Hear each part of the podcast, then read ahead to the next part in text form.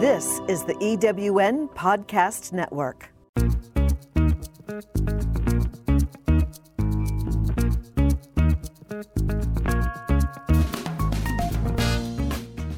Welcome to Late Boomers, our podcast guide to creating your third act with style, power, and impact. Hi, I'm Kathy Worthington.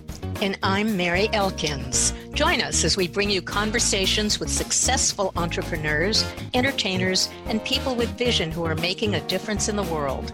Everyone has a story, and we'll take you along for the ride on each interview, recounting the journey our guests have taken to get where they are, inspiring you to create your own path to success. Let's get started.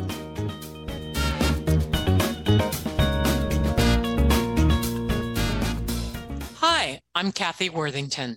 Welcome to our latest episode of Late Boomers. Today, our guest is Christopher Pellegrini, a shochu and awamori expert. Yes, we will find out what that is. He is also an author and is the co host of two podcasts.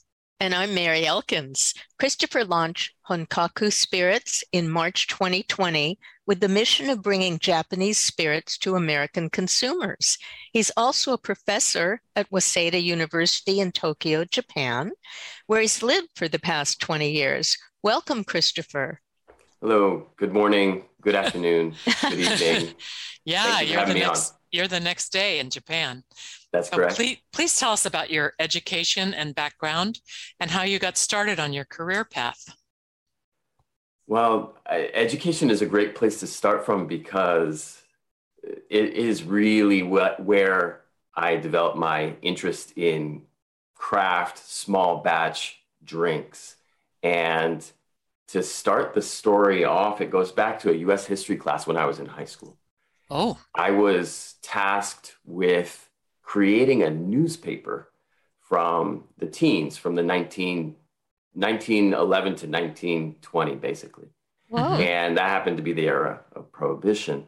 And while we were trying to create every single page, every section of this newspaper, including advertisements from that era, I started to look into prohibition and it was all over the news at the time. I was in the library looking through microfiche and I was just trying to get my head around my teenage head around what it was like to look at a newspaper back then how was I going to imitate this. But there were so many articles about bathtub gin and moonshine and this this wild wild west of alcohol production and just you know drinks for adults back in the day that had been shut off you know you weren't allowed to drink anymore so what did people do they made it themselves Mm-hmm. So, well, that's really interesting. I wonder how you do this. And so I looked into home brewing and moonshine Uh-oh. and bathtub gin. And I was like, you know what? It's not that hard to make beer. Maybe I should try. so mm-hmm. teenage me um, assembled the equipment necessary. Now, this had nothing to do with the newspaper reconstruction whatsoever. I was now into now you're off alchemy. on a tangent. I was on a huge tangent. And I was, of course, wasting time that was not going to help me get a good grade in, on the project. But a friend of mine and I started making beer at home when we were kids, and it was in my in my bedroom closet, and it flew under the radar for a couple of years, and we started to make some pretty good homebrew, to the extent that people would try it and be like, "You made this." Did and your mother know you were doing this? Not, not yet. Um, it just was one of those things. It's one of those things where who in the world is going to number one think that their their kid in it, you know, separate from being interested in anything that they're not allowed to do or have. Okay, that's normal. But who thinks that their child is going to put together the ability, the means the system to start producing beer in their bedroom. I think most parents would just, it would kind of just like, it wouldn't really strike yeah. most parents as being within the, in the realm of possibility. And I think that helped me out quite a bit. Um, so yeah, did you make I was money able, selling it to your friends? I don't know if the statute of lim- limitations has lapsed on that yet, so I'm going to plead the fifth there. Okay. Um, but uh, it was it was something that my friends thought was just wild and did definitely make us. It endeared us to the older, the upperclassmen in the school, so we were able to show up to to bonfires and things, and they were like, Oh. "Oh, the Brew Boys are here," and uh, and we we weren't told to go home, and, you know. So it was it was wild. I, of course, one day eventually, I and this is I know this is sacrilege, but I used to I used to brew while my parents were at church. It was when the house was guaranteed to be deserted every Sunday, and Mhm. so you know I had the kitchen to myself. And one day my father came home early, and that was just the the the end of my oh, um, home brewing career Oh, did he? Uh, but- but, did he taste it?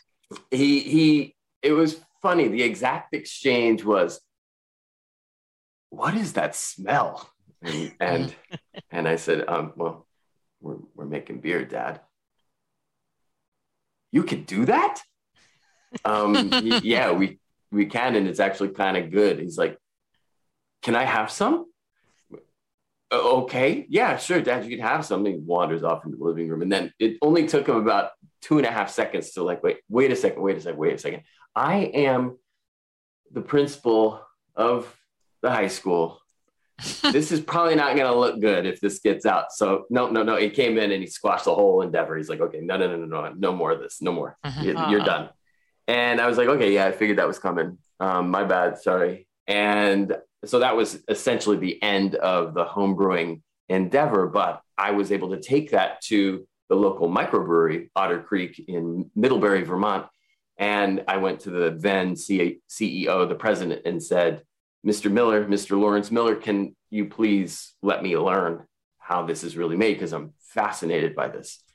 And that was the begin of another education. That was the begin of a quasi apprenticeship at otter creek in Mid- middlebury where i turned into one of the biggest underage beer nerds you've ever met in your entire life. Mm. and where as a out of a fit of luck and circumstance and being in the right place at, the right time i became the youngest commercial brewer in the united states of america back in the 90s when i was Oh. too young to drink what i was making and it was i was immensely proud of what i was doing and such a student of the trade and i you, you I, I i just loved it so much. You i can't even I, that is not there's no way to overstate that. I had the graveyard shift at this brewery but i was making something that people lined up to fill growlers with. And i was so stoked about it. And there was a there was a very very intense time when i was thinking maybe i'm not going to go to college. Maybe i'm just going to do this. And maybe i'm going to Mhm. start a brew pub or something you know uh, things just kept moving in whatever direction they wanted to move in. Uh, one year led to the next decades lapsed. I ended up in uh, korea then i was in japan. I'm still in japan. And i read, ran face first into japan's national spirits. Now i had i had come here knowing that oh good i'm going to have a chance to learn about sake and i'm going to have a chance to Mhm. really get my head around that. I did not have a good opinion of sake living in the States because the quality of the sake available was incredibly low. And that which was available was unbelievably mishandled and allowed to spoil in many cases. Uh, sake is, a lot of people call it a rice wine. Let's not call it a rice wine. It is made from rice exclusively, but it's actually more like a beer Hmm. interestingly enough, in Mhm. terms of the process of making it. Oh. Um, and with that, and I'm going to just leave that as it is because it's actually a pretty complicated process. But I'll come back to it when I talk about how shochu and awamori are made. But then one day I ran into these indigenous spirits, shochu and awamori, and I had never heard these words before moving to Japan. Mhm. And most people in the States have still never heard these words. Mhm. But I quickly learned that these drinks are everywhere. They are just as important to Japanese culinary culture as sake is. And they actually outsell sake here in Japan. So Mhm. it was love at first sight. I was deeply smitten with these traditions. And I have been tumbling down that rabbit hole ever since. It's we're on going on 20 years now. And Wow. an amazing journey. Yeah, you've lived in Japan now 20 years, right? That's that's And correct. tell us more about how that all happened. it wasn't my idea. Oh, um, I was living in Korea at the time, at, in 2000 to 2002. Boy meets girl, girl hates her job, and girl wants to travel. Um, girl was really, really a big Japan fan. And she said, Hey, do you mind if we go to Japan for a year? I said, "Uh, That's fine with me. Um, just, I just want to make sure that we stay together. So whatever makes you happy makes me happy. So we moved here in late 2002, and I again was in education. I I was teaching at the university, uh, a job that I have to one extent or another kept to this day.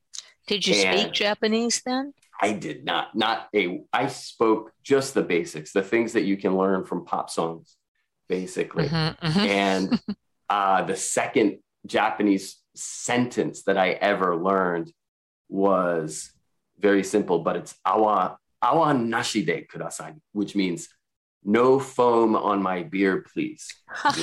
Very important. very important. I want a glass of beer. I don't want a half glass of beer and a half glass of foam. And so I, I had never really thought I would end up living in Japan. I didn't plan ahead for it, and I arrived with very little idea other than a couple of short trips here. I had never really experienced Japan to any great degree.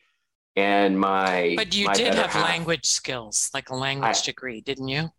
I had a I had a degree in Spanish literature. I had lived in Spain. I spoke Spanish. I li- I had lived in Korea. I spoke Korean. And so the yes, I mean coming here was not as Mhm. much of a upheaval as it would have been if it had been my first international experience. Mhm. So And how did you get interested in Japanese shochu and awamori? Well, it was just, it was another one of those random things. I was out drinking sake, actually, which I often did a couple nights a week. There was a, a local bar, or what we would, a gastropub, we'd call it an izakaya over here. And the, the place specialized in sake. And it was a rainy day. And I was the weird, the weird out of towner who would show up a couple nights a week just to kind of sit partway across one of the shelves in the cooler. And the guy was like, okay, let's mess with this import. Today, you're drinking this. And I didn't know, I didn't speak any Japanese, so I didn't know what he was saying exactly, but he pushed a glass in front of me and it was a glass of barley shochu. And I was like, I, I smelled it. I've got a decent nose. And I was like, that's not sake, that's a spirit. And he's he's like, it's it's shochu. I was like, um, don't know what don't know what you mean. He's like, just just try it. So I sit there, I was like, huh, that's that's kind of good. He's like, oh, you didn't, I thought you were gonna hate that. Okay, just a second. Let me find you something you might hate. He turns around, brings another glass in. It's a it's the first one was a barley shochu, and the second one was a sweet potato shochu, which it there's more of a learning curve there. It's super, super fragrant, it's earthy, it's spicy. It can be a little bit on what people would call it a little pungent, but it's just it, it takes a while to get used to. There's a learning curve, and once so you get there's into different it, kinds. yeah. And so I was just hold on. I, I took a whiff, and I'm like, this is not shochu. That if the first one was shochu, then this is not. They're comp- sorry, I think you made a mistake. This could be shochu because that that was shochu. He's like, eh, no, no, no, they're both shochu. I was like, Wait, what do you mean? They're they're like completely different drinks. And he's like, no, shochu and shochu, both shochu. Okay. Then he poured me a rice shochu. And after that, he poured me a kokuto sugar shochu. And then he poured me a buckwheat shochu. I was like, what? These are all the same thing? And I was, I was immediately, I was being ripped back into craft beer world. Uh, Craft beer is just this amazingly diverse drink made with all of these different ingredients with so many different categories and subcategories and and you know these are these are acceptable these aromas are acceptable within this range. And then otherwise it's a fault and all of that stuff was racing through my head. And i said this is like the craft beer of spirits. What is this? I can't believe i've never heard of this before. And then i realized that in the supermarket and in the convenience store and in the restaurant and on the bar menu half of all of those things that i thought were sake they're actually shochu i mm-hmm. just didn't realize it and I was that was the beginning of what was what has become for me the the most intense hobby of my life and now a career. And it was purely by happenstance. It was just because this gentleman caught me at the perfect time with the rain pouring outside, no other customers coming through the door. And I was just trapped in this little world of what on earth is going on? Is there has there is there a glitch in the matrix? Because I was I was just not I wasn't ready. I did not know that that was possible, and I just needed to know more. So I asked him, where where, where do they make this? And he's he's he's not a he's not a shochu guy. He's a sake guy. So he's just like I you know it's made down south. It's made in Kyushu. Kyushu is one of Japan's four main islands. It's the southwesterly of the four main islands and it's sometimes referred to as the Scotland of Japan because of the amount of distilling that happens down there. And I said, "Can I can I take a train?" And he's like, "Yeah, no, you probably want to fly. It's about a two-hour flight from Tokyo. It's not that far." And and I was on a plane and I was going down there and I was knocking on distillery doors. I'm like, "Can I see?" It's like, "Whoa, weird foreign guy, can you not?" And eventually secret. I was yeah eventually i was allowed into a couple places and i was i was as much as i could express i was like i used to do something similar to this. I get it. I respect it. I just want to know how you how it's done. And it was so different from how well, well i have a couple questions for you. First of all sure. what is the base and what makes it so good? And also what is awamori so let me start from the second part of your question just because it's chronological here Awamori is essentially Shochu's aunt. Mm-hmm. It's a little bit older. It's a it's a related tradition, and it influenced the the start of Shochu in several ways. So Awamori is a spirit tradition founded in and basically still located in Okinawa Prefecture. Okinawa is the the southern most southerly and most westerly as well prefecture of the 47 different regions of Japan. And it is always made from rice. And it's, you know, it's got about 600 plus years of history, which is in line with many of the early spirits traditions from around the world. It's really interesting because if you look at where distilling traditions started, they can all be traced back to Mesopotamia, where alchemy got its start and where they learned to distill many, many different mixtures and, and substances, mostly to make balms and salves and perfumes, even. And then eventually, of course, you throw a little bit of wine in there and see what happens in the still, and you get something similar to brandy. And they're like, oh, now we're cooking with fire. And then that yeah. was the beginning of the great distilling traditions all around the world. If you look at the radiating you know, concentric circles of distilling, distillation tr- uh, technology moving out from Mesopotamia all around the world. And you see very similar timelines for the beginning of Scotch and the beginning of vodka and the be- beginning of brandy traditions and eau de vie and, and other spirits traditions. show Shochu and Awamori fit that timeline as well. And Okinawa got this spirit technology, the distillation technology first, and then we believe it spread north through the island chain up into Kyushu, where Shochu was born a few decades later. And Shochu, awamori is only made from rice. Shochu can be made from 53 approved ingredients and their koji, K O J I, which is an important culinary word these days. And as I indicated before, sweet potato and uh, barley the first two I tried are actually the two best selling styles in Japan. Mm-hmm. And they account for more. But there than- must be something common to those 53 ingredients that allow you to call it shochu, right? Exactly. Yeah, great comment. And that's the koji that I just mentioned.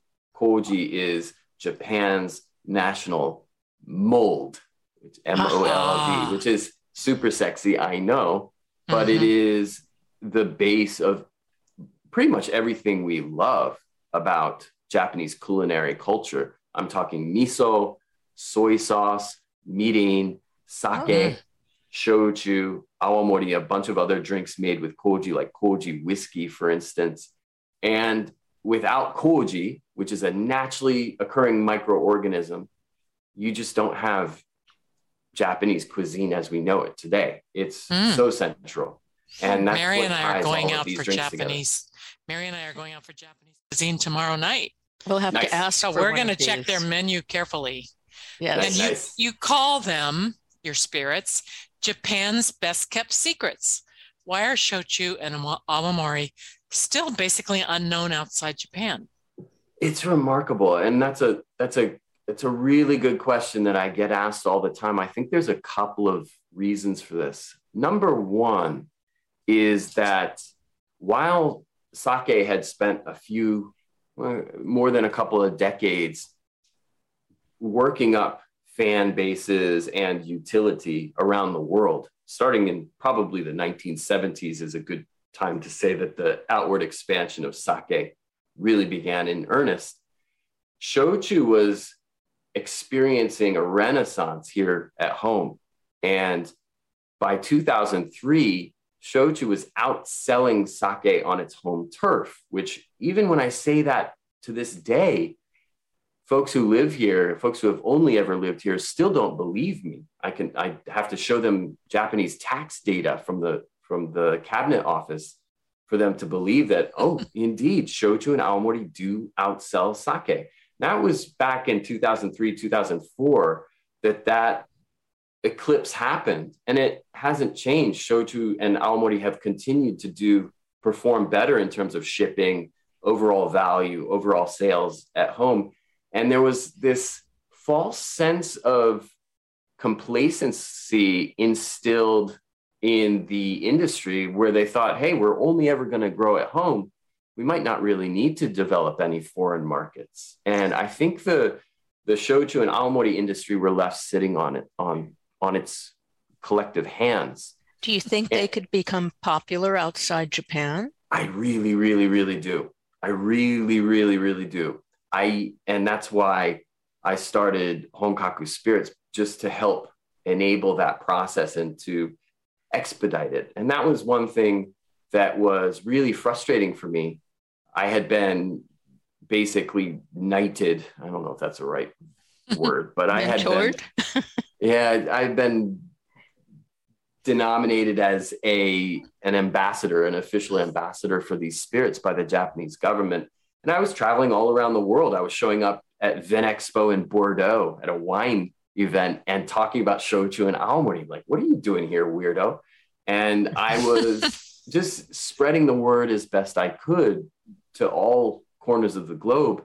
And it was taking so long for people to wrap their heads around it. It's a it's a really really nuanced and complicated set of a class of spirits and folks are are really only good at remembering what's right in front of them you know and Mhm. the names are complicated and it's one more new thing for people to get used to and there just wasn't any of it leaving japan and so i decided in two- 2020 along with uh, a, a couple of business partners and, and a team of really really supportive people to start honkaku spirits i, I basically quit my full-time very comfortable university teaching position i and i started a an import company in New York at the beginning of the pandemic, which was phenomenal timing, as you can probably imagine. Um, I wanted to ask you what you learned from doing business in Japan and how is Oh, it okay. different than doing business in the US? It is it is night and day. It is Oh. It is as nightly night as and as daily day as as you can find in these juxtapositions. Um, I just a couple of simple um, examples. One of the big differences, of course, is human relationships and styles of communication. And I, I use this example a lot, a lot of times on, on the calls that we have with our team that is mostly US Coast based, uh, East Coast based. So mm. there's always a 13 to 14 hour time lag. One, one common refrain is, well, it doesn't hurt to ask, you know, when you're dealing with the different stakeholders in the supply chain and all of these things. It doesn't hurt to ask. Let's see what they can do for us. It never, it never hurts to ask, right? Well, you know what? In Japan, just the act of asking sometimes, depending on the question, really can hurt. It really can do damage to the relationship. Like oh. you should know better than to ask. And that has been a really interesting thing to manage when dealing, when being kind of the fulcrum between two different um, two different groups of people with actually interests that are very much aligned but that have very different ways of of navigating the challenges in front of them. That's such an That's interesting a, divide that you point out between the two cultures. That's really interesting. It's such a hurts a, to ask, difference in, and it, it doesn't hurt, hurt, to ask. ask. But yeah. yeah. doesn't Japan depend more on relationships than we do here does. in the U.S.? And that's a that's a great comment because that was going to be my second point. Was one of the big thing in America where there's a lot of litigation you know, there's so much. Oh, I'm gonna, I'll just we'll just sue, and that doesn't really happen over here. And so uh, there's a lot of handshake deals that get done all the time in Japan. Mm-hmm. And in the States, people are like, yeah, I, I trust you, but I want it on paper. And so bringing that, bringing that contract mentality to a lot of the negotiations over here, especially when you're starting out, is, is another, is one of those, well, it does hurt to ask because people feel like, what, you don't trust me? you know, I, I said I'm going to do this. I'm going to do it. Uh, yeah, I, I, I actually, I actually honestly believe you when you say that. You know, Mrs. Uh, distillery head, uh, owner of the distillery. I actually believe that you are going to do what you say you're going to do. But I'm just really sorry. This is one aspect of doing business in Japan that we cannot, or doing business in America that we can't escape. And I'm going to have to find a way to get you to understand that this is in both of our best interest in order to protect the long term survivability of our relationship. And that has been my my language skills are all right. They are they I but I was never I never studied to become a Japanese lawyer and much mm-hmm. less a contract lawyer, much less a, a, a beverage alcohol contract lawyer. Yeah, with all that fine on, print. Oh, geez. The fine print, so, all in Japanese, right? It's yeah, it's it's been an adventure. It's been a but, humbling experience. But isn't it mostly based on a handshake? In, in essence, you know, well, that's what I tell people. I, I say, listen, we're going to do all the hard stuff up front. This is going to be painful. You're going to hate it. You're probably going to hate me at times, but we're going to get this done. We're going to sign on the on the line, and we're going to put this bundle of papers in a drawer somewhere in a cabinet, and we're never going to look at it again. Why? Because it is about this relationship that we have, that we've had for a while, for a long time, actually. Hmm. And you're, you, we're going to make sure that first and foremost, you, the distillery, are going to benefit from this relationship. And secondarily, is going to be whatever other companies are in the chain getting these products to your new and eventual fans in the US and everywhere else around the world and we can get there eventually and but it's just it's a culture clash and it's yeah. two completely different mindsets that mm-hmm. you're trying to it's like herding cats yeah um yeah it's it's a it's an adventure well you mentioned koji whiskey can you talk more about that what it is and elaborate the, uh, the it's the, probably one of the best stories in the world and it and it should be a Hollywood film. I don't know why this isn't a Hollywood movie yet. Write it. The, the first, the first Japanese person to ever make whiskey in the history of the world did so in Peoria, Illinois, back in the 1890s. What? Well, oh, wow. Yeah. His name was Dr. Jokichi Takamine. And it, it, in addition to being being a chemist and a genius, he was one of the hardest working people I've ever heard of. And he married a young woman from New Orleans Caroline Hitch. They had kids, and he got the first biologic patent ever awarded in US history for the use of koji, a naturally occurring mold, to make bourbon. Mm. He, he wrote the patent in such a way that it sounded like he may or may not have actually invented this koji thing, which nobody in the US patent office had ever heard of and or knew how to knew how to define. It was just mm-hmm. the same mold that had been used for centuries to make sake and make miso and soy sauce in Japan. And he was he had figured out a way theoretically to use it to make bourbon. And the Illinois Whiskey Trust, the largest uh, the a a monopoly to end all monopolies, the, the maker of more than three quarters of all whiskey sold in the US back in the 1800s, was very interested in the application of koji to make whiskey because they standed they stood to save a ton of money. They set him up in the Manhattan distillery in Peoria, Illinois. He was successful. He figured out how to make bourbon. The, the trust was going to save double digits in terms of costs and operating costs and costs of goods. It was going, they were going to roll it out across all of their distilleries, of which they, mo- they own most of them. And it was going to revolutionize whiskey in the US. Koji was going to become an American tradition. Mm-hmm. It was mm-hmm. going to be completely maltless. Koji does the same thing that malting does. That's the magic of it. It, it turns starches into sugar. And yeast, which we need for fermentation, as everyone knows, yeast can't ferment starch. It doesn't, it's too complex. But glucose, a simple sugar, is the perfect fuel for fermentation. And if you give yeast sugar, yeast rewards us. It gives us alcohol.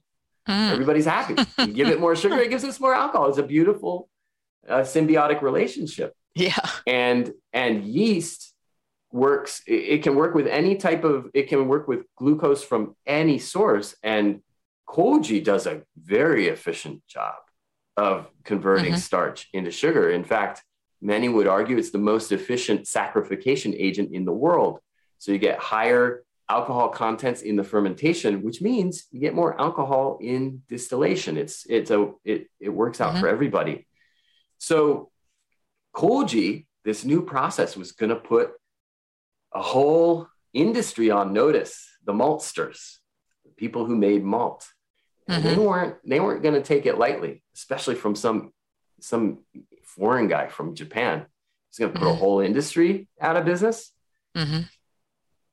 they they broke into the distillery and they tried to kill him oh nice that is he, he escaped they couldn't get they couldn't catch him so they settled for torching his lab set him back by a couple of years 1894, they're finally making Koji whiskey in Illinois. It's being put away in casks to rest for a while. But that was the Teddy Roosevelt days of the antitrust, like trust busting and this is evil and monopolies. Really, like I totally get the sentiment. But that bit the Manhattan distillery and to a large, much larger degree, the whiskey trust in the butt. And they got busted up, all the assets sold off. And that was the end of Koji whiskey in America. Mm. So this was kind of it was an American experiment with very very Japanese roots, and uh, you know the, it's a, it's a sad ending to that story. But Dr. Takamine was immensely uh, influential in America. He moved to Harlem, and in his home laboratory, he isolated medical adrenaline. Mm-hmm. If you've ever used an EpiPen, you have Dr. Takamine to thank. Whoa. It was the first time a human hormone had ever been synthesized in the history of in, in human history. He later took he later uh, uh funded the donation of the cherry trees to Washington D.C., which are blooming will be blooming blooming very soon. That's all him, and he did it. He did it quietly. He didn't want his name on it. He was super super humble. He was an amazing gentleman. He was an amazing human, and he doesn't really get the shine that I believe that we believe he deserves. So we were really inspired by this guy. And we thought, well, how do we how do we kind of close the loop on that experiment, the whiskey experiment. Can we do something similar? So we've been working with a distillery in Fukuoka, Japan for a number of years to, you know, revive this, this so-called patented Takamine process that he actually patented in the US. He also patented patented it in the UK. He never used the UK patent, but and it's not the patent has lapsed. It's now it's just using koji, right, which is used mm-hmm. all the time in Japan.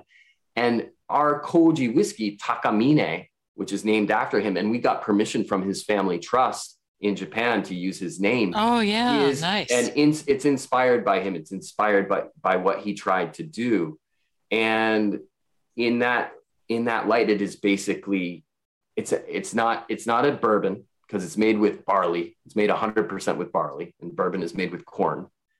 But it's it's not it's not a Japanese whiskey because it's not made with malt.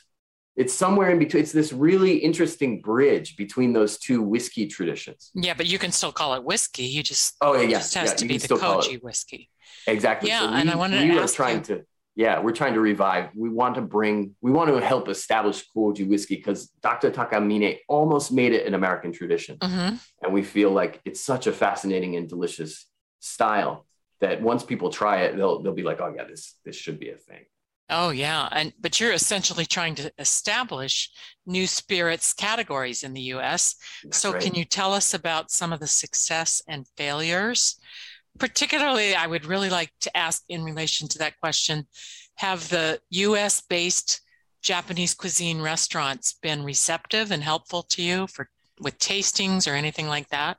That's ah, that's uh, that's such a that's such a good question, and uh, man, this could be a whole podcast on its oh. own. Because um, it, it's really it's really interesting. The the same people that really helped to move uh, to bring sake into the public conscience back in the 70s and the 80s, a lot of those folks were Japanese expats who had moved into the food and beverage industry, who had started sushi mm-hmm. bars, mm-hmm. and they wanted a little piece of home. So they were importing sake by the case and putting it on the menu. And that's where people really first got their, their first taste of sake. Now, that generation of of people had left Japan before shochu and awamori really had its resurgence, its revival over here. So they completely missed it. So there's a certain generation of restaurant owner that I that I meet and I go through tastings with in the US and they're just like don't know if this is going to work here. You know, this is really America has become kind of a sake country and I don't know if they're going to get shochu. It you all I have to do is like, well, when did you move to the States? Was it in the was it in the 90s or before that? And they're like, yeah, I came in 92. It's like, well, yeah, you did you you left Japan before shochu ever left the southern island of Kyushu, right? They had never really had shochu before. They had no idea of what it was about. And, and they didn't so know it was out selling sake. They had no idea. They were just yeah. as much of us at the they were on the ground floor like any other American consumer. So that's one whole cohort of business owners, the yeah. most receptive. And so there's been some massive failures there. You would expect that shochu and awamori would work very well in Japanese restaurants, but it really depends on who's running the show in some cases. Mm-hmm. Hmm. The, our biggest successes in many cases have just been the, the restaurants and the bars that really care about quality and flavor. And if you go to a bar that has a great mezcal, program, for, for mm-hmm. instance. Mm-hmm. That's a great candidate for shochu. Oh, good. Yeah, because people There's love a lot that in California. Oh, in oh, Los yeah. Angeles, mezcal has taken over tequila. I think. Yeah, yeah. exactly. Absolutely. Exactly. So there, I, there's an appetite in Los Angeles, particularly in the restaurant scene, for new kinds of taste of liquors and cocktails. Well, then shochu is right up their alley because I said there's 53 different base ingredients. One other key point about shochu and awamori production is that they you have to use a pot still. And this is I'm getting into the weeds a little bit, but I promise to step back out onto the sidewalk in a second. Okay. pot, a pot still is a traditional still. Mm-hmm. When you use a pot still, you get a lower alcohol content in the distillate, in the spirit, but you get much more flavor and aroma. So more character, less alcohol. It's a trade-off. You can't have mm-hmm. both, right? The the newer type of still, the still that's used to make vodka, the still that's used to make Korean soju, which sounds very similar to shochu, I understand. A soju soju is made in this type of still. Also, a lot of a lot of types of whiskey use spirit from this type of still. It's called a column still or a continuous or a patent still, and it makes immense alcohol uh, quantities, up to like 96% ethanol. Not like your bathtub. no, no, it, it you, way more efficient than a bathtub gin. Yeah, uh, tons and tons of alcohol and very little character. That's the, the, mm-hmm. the trade off. It's the opposite of a traditional pot still. Mm-hmm. Okay, so I'm back on the sidewalk now. To make shochu and awamori, you can only use an old school pot still, which means the alcohol percentages are relatively low. The character is off the charts. Mm-hmm. And you can only use it once. Most oh. whiskey in the world uses a pot still at least twice, for instance. It raises the alcohol percentage even more and reduces the influence from the ingredients in the fermentation. Hmm. Whiskey, mm, okay. all the flavor in whiskey comes from the barrel anyway. It, that's so that's, interesting. But with shochu and awamori, it's just that one distillation. What you have is what you get. So you need a really, really beautiful and delicious fermentation. And then you're going to have a product that smells very similar to what it was like when it was fermenting. Sweet potato shochu smells like sweet potatoes. So, right? what was it like starting an alcohol importing business during the pandemic? Oh boy, would I do it again? I think I would, but I would do it very differently, as you can probably imagine. Nobody could, nobody could fathom that in 2022, two years into it, we'd be, we'd be in year number three now, right? Nobody mm-hmm. thought that was coming. At least nobody I talked to. And so we figured we could wait it out. And we largely, to a certain, we have to a certain extent, but international shipping, anybody out there who deals with any type of international commerce will know the pain that is mm-hmm. involved mm-hmm. in trying to move products from one country to another these days. Um, even even domestic shipping in the states is jammed, and partly mm-hmm. because of this entire thing, and partly because of domestic issues that have been percolating and fer- fermenting. use that word again for a See, long time. Labor yeah. issues and and yeah. like, and things that probably should have been dealt with decades ago, but just haven't been. I'm kind of curious what it's like. with them all now. I'm kind of curious what it's like to judge the Tokyo Whiskey and Spirits competition. You've done that more than once, right?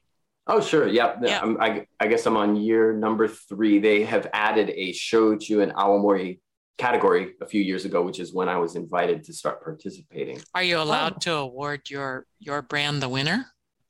well, we we actually haven't entered any of our stuff in any of our shochu or awamori in any competitions yet. We've entered takamine in some competitions and it wins very quickly, um, mm-hmm. which has been immensely gratifying. It's never been entered in any competition that I've judged at. Mm-hmm. And if it was, I'm sure I would recognize it. But I, the chances of it ending up in a in a flight that I was judging is basically nil. They do a pretty ah. good job of of making sure that different tables get different.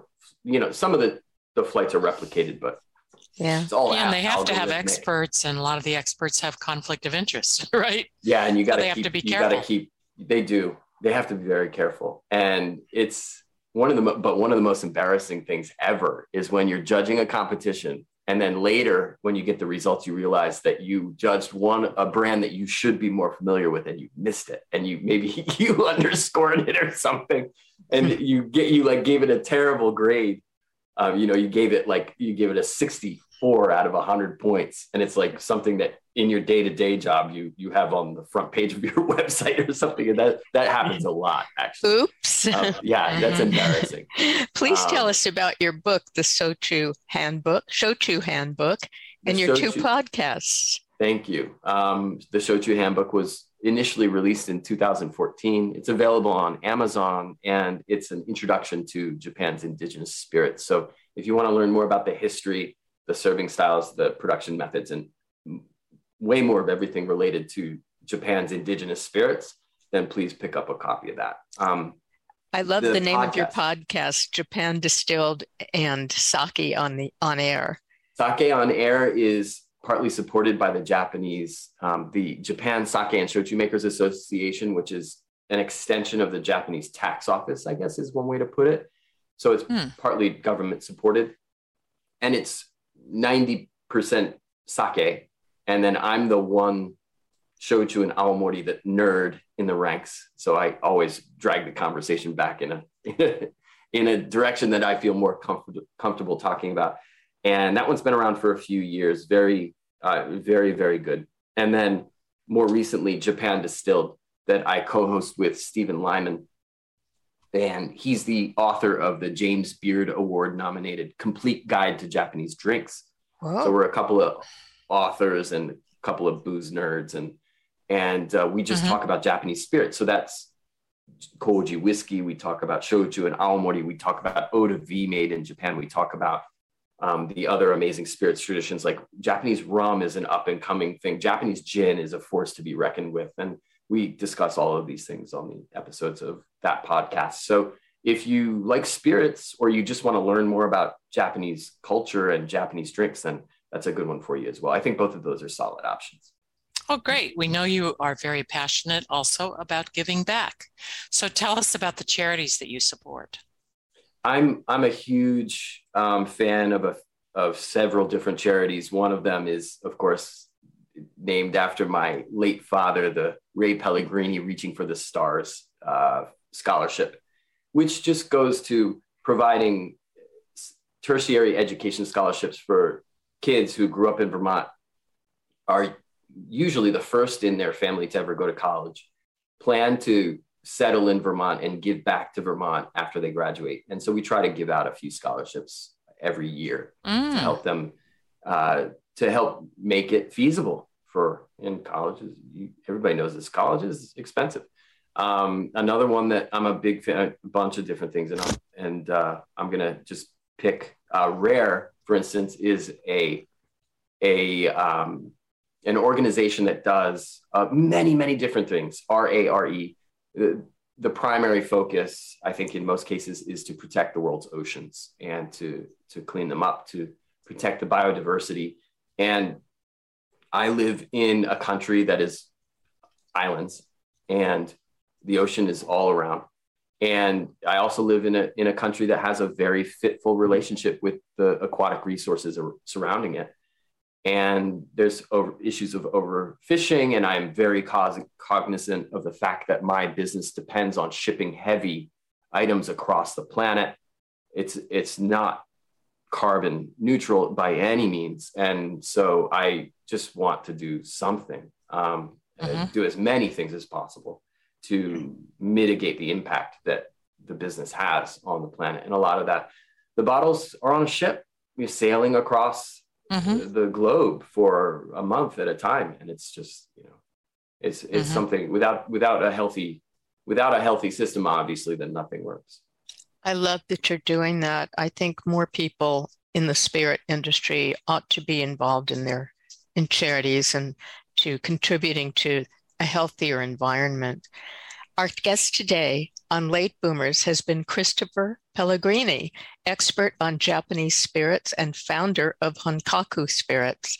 You can find out more about him on his website, honkakuspirits.com. That's H O N K A K U spirits.com. Thank you so much, Christopher. Loved it. Thank you. Oh, the pleasure was entirely mine. Thank you for having me on. Thank you for letting me ramble so much. To all of oh, your listeners out there, keep smiling, keep your chins up, and uh, kanpai.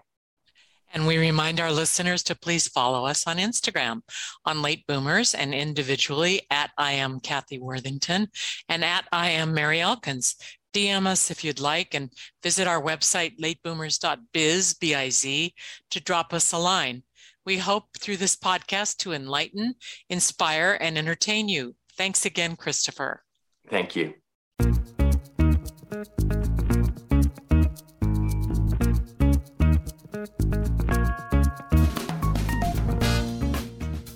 you for joining us on Late Boomers, the podcast that is your guide to creating a third act with style, power, and impact. Please visit our website and get in touch with us at lateboomers.biz. If you would like to listen to or download other episodes of Late Boomers, go to ewnpodcastnetwork.com. This podcast is also available on Spotify, Apple Podcast, and most other major podcast sites. We hope you make use of the wisdom you've gained here and that you enjoy a successful third act with your own style, power, and impact.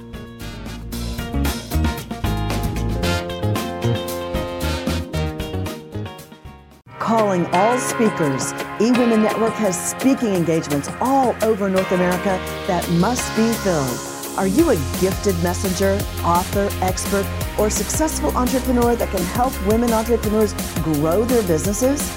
Our mission is to help 1 million fulfilled women each achieve $1 million in annual revenue. If you're a speaker that can help women prosper, go to eWomenNetwork.com and sign up as a pro member of our Speakers Network. That's eWomenNetwork.com. Have you ever asked yourself this question? Why is it so hard to make a buck? I know I have. Hi, I'm Sandra Yancey, founder and CEO of eWomen Network. What I have discovered after going from the brink of bankruptcy to running a multi million dollar award winning business is this you can't build a million dollar dream hanging around minimum wage mindsets. My mission is 1 million women entrepreneurs generating $1 million in annual revenue. So here's what I've done I've created the mother of all entrepreneur success programs that you can access online on your time. It's called Monetize Me Now. It's a seven module online course that is 100% my success formula, covering mindset, mission, management, motivation, marketing, and measure. Come on, take my hand and I'll show you the way to learn to earn flowing revenue for your business. Visit monetizemenow.com for details.